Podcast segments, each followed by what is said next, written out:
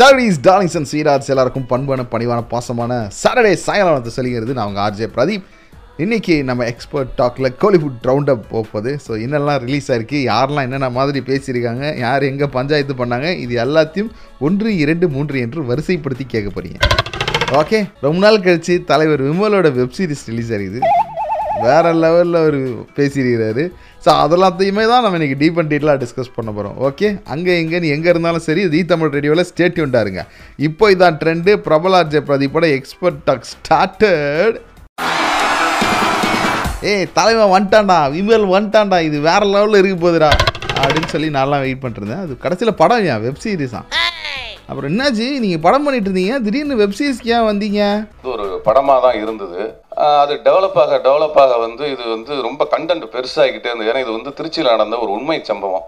அதனால் கண்டென்ட் வந்து பெருசாகிக்கிட்டே இருந்தது. அதனால் இது வந்து ஒரு ரெண்டே கால் மணி நேரம் ரெண்டு மணி நேரத்தில் இது சொன்னால் அது சொல்ல முடியாது அப்படிங்கிறதுனால இது கொஞ்சம் பெருசாகுதே அப்படின்னு சொல்லும்போது அதுக்கப்புறம் தான் ஜி ஃபைவ்ல எல்லாருமே வந்து எஸ்கே மதன் அண்ணன் எல்லாருமே உட்காந்து இதை பேசி இது வந்து ஒரு வெப் சீரிஸாக பண்ணோம்னா நல்லாயிருக்கும் ஏன்னா அந்தளவுக்கு உள்ளே உள்ள நிறைய கண்டென்ட் இருக்குது அப்படின்னு சொல்லி பேசிட்டு சொன்னாங்க.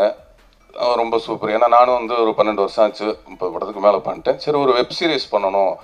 அந்த ஒரு மூடு எப்படி இருக்கும் அப்படின்ட்டு பண்ணேன். ரொம்ப நல்லா இருந்திருக்கு. ஓஹோ அப்படியா செய்தி இன்னும் நிறைய விஷயம் விமல் பேசியிருக்கிறாரு.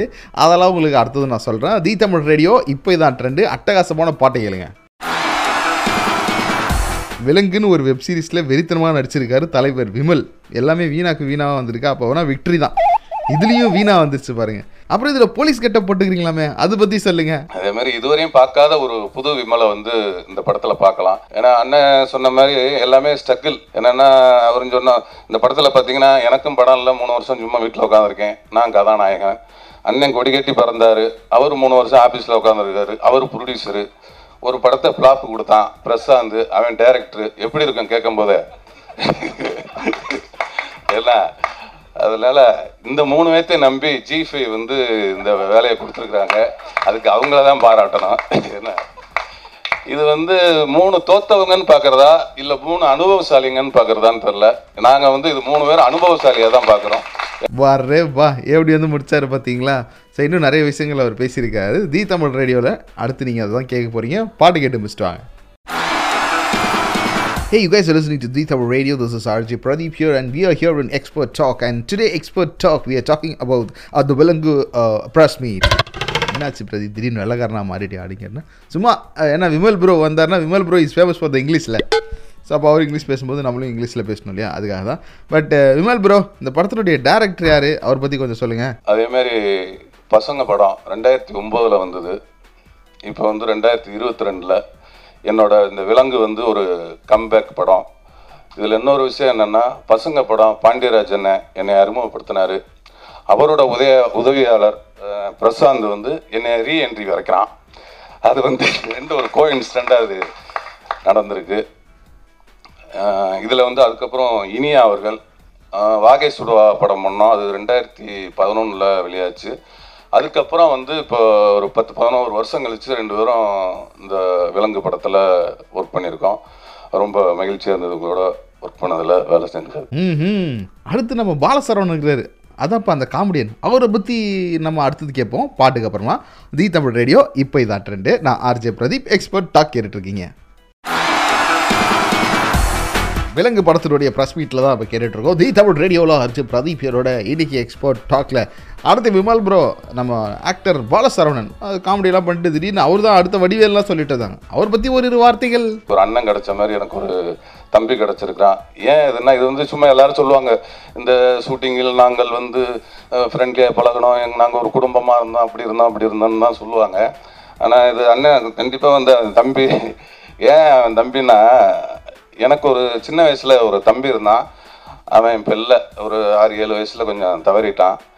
அவன் கிட்டத்தட்ட சாயல் அப்படியே வந்து சரவணம் பாலஸ் தம்பி மாதிரியே இருக்கும்.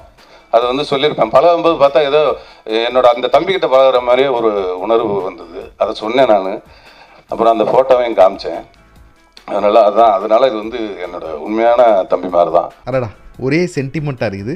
நம்ம என்ன பண்ணுவோம்? அடுத்து ஒரு பாட்டை கேட்டு முடிச்சுட்டு வரும் அப்புறம் இந்த மூணு வருஷம் வீட்டில் இருந்ததை பற்றி அடுத்து நம்ம கேட்கலாம். இப்போ தி தமிழ் ரேடியோவில் பாடலை கேளுங்க. எக்ஸ்பர்ட் டாக் கேட்டுட்ருக்கீங்க தி தமிழ் ரேடியோவில் நான் ஆர்ஜே பிரதீப். ஸோ இன்னைக்கு நம்ம கூட இவ்வளோ நேரம் விமல் பேசணும் அடுத்து நம்ம வெங்கட் பிரபு டேரக்டர் வெங்கட் பிரபுட்ட போய் எதனால நீங்கள் சினிமாவுக்கு வந்தீங்க? இருபது இருபத்தொரு வயசு தான் இருந்துச்சு. ஆமாம் ஸோ அப்போவே வந்து எனக்கு பெரிய ஐடியாலாம் கிடையாது. டேரக்டர் ஆகணும் அப்படிலாம் கிடையாது. அப்போ ஆரம்பிச்சதுனால அது நடிப்பில் கொஞ்சம் ஆசை வந்துச்சு. நல்லா கொஞ்சம் வருது நடிக்கலாமே அப்படின்னு சொல்லி ஒரு ஒரு ஆசை இருந்தது. பட் ஆனால் வந்து அதுக்கான அப்போது நிறைய பேர் கேட்டாங்க அப்போ அ- அ- நிறைய டைரக்டர்ஸ் ப்ரொடியூசர்ஸ்லாம் அடுத்து அடுத்து பண்ணணும்னு சொல்லி பிளான் பண்ணாங்க. பட் ஆனால் வந்து இந்த படம் வெளியாகாததுனால வந்து அது அப்படியே டோட்டலாக அப்படியே மாறி போச்சு. அதுக்கப்புறம் என்னோட டிகிரி இருந்ததுனால வந்து எனக்கு சிங்கப்பூரில் கூட ஒரு பேங்க் ஜாப் கிடச்சிது. சிங்கப்பூரில் கூட வந்து எனக்கு வந்து ஒரு பெரிய பேங்க்கில் வந்து வேலை கிடச்சிது. ஸோ ஆனாலும் போகல அப்புறம் வந்து அப்பாவோட ஃப்ரெண்ட் ஒருத்தர் வந்து லண்டனில் வந்து ஒரு மெடிக்கல் கம்பெனி ஒன்று வச்சுருந்தாங்க. அதை வந்து ஃபுல்லாக பார்த்துக்கணும். ஏன்னா லண்டன்லேயே படித்து இருந்ததுனால அது மாதிரி நிறைய ஆஃபர்ஸ் வந்துச்சு. ஆனால் எதுவுமே எடுத்துக்கல. ஏதோ ஒரு ஏதோ ஒரு குருட்டு நம்பிக்கை. சரி ஓகே ரைட்டு நம்ம சினிமாவில் ஏதாவது வந்துருவோம் அப்படின்னு சொல்லி ஒரு சின்ன நம்பிக்கை இருந்தது. பாருங்களேன் இவ்வளோ விஷயங்களை ஒழிச்சு வச்சுருக்கிறாரு இன்னும் நிறைய விஷயங்கள் வெங்கட் பிரபுட்ட கேட்போம். இப்போதைக்கு பாட்டு கேளுங்க. தி தமிழ் ரேடியோ இப்போ இதான் ட்ரெண்டு எக்ஸ்பர்ட் டாக்கில் வெங்கட் பிரபு கிட்ட பேசிகிட்டு இருக்கோம். டேரக்டரா நடிகரா? எதுக்காக நீங்கள் வந்தீங்க ஃபஸ்ட்டு ஃபர்ஸ்ட் நான் ட்ரை பண்ணது நடிப்பு தான்.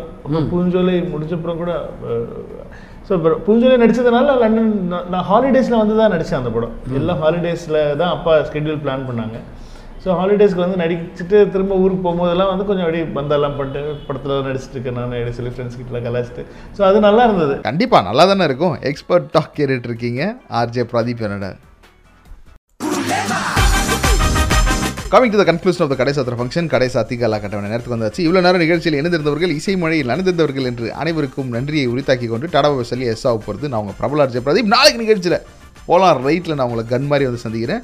இப்போதைக்கு டடாவை சொல்லி எஸ் ஆகிறேன். நிகழ்ச்சி குறித்த கருத்துக்கள் விமர்சனங்கள் எதுவாக இருந்தாலும் ஆர்ஜே பிரதீப் அஃபீஷியல் இங்கே வந்து உங்களோட மெசேஜ்கள் நீங்கள் கொடுக்கலாம். Tata bye take care have fun guys